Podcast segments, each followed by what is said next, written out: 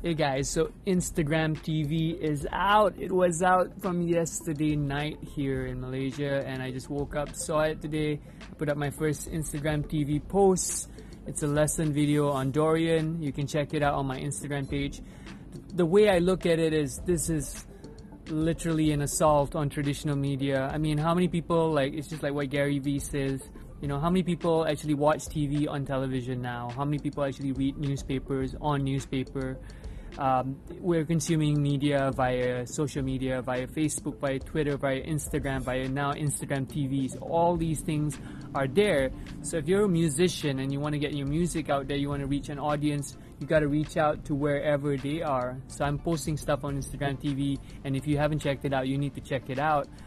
And who knows what's going to be the next thing but the thing is that we have to create. We have to create art we have to create content we have to document we have to keep adapting. Things are changing and if you don't change along with it well you're going to be left behind and you know that's just how it is.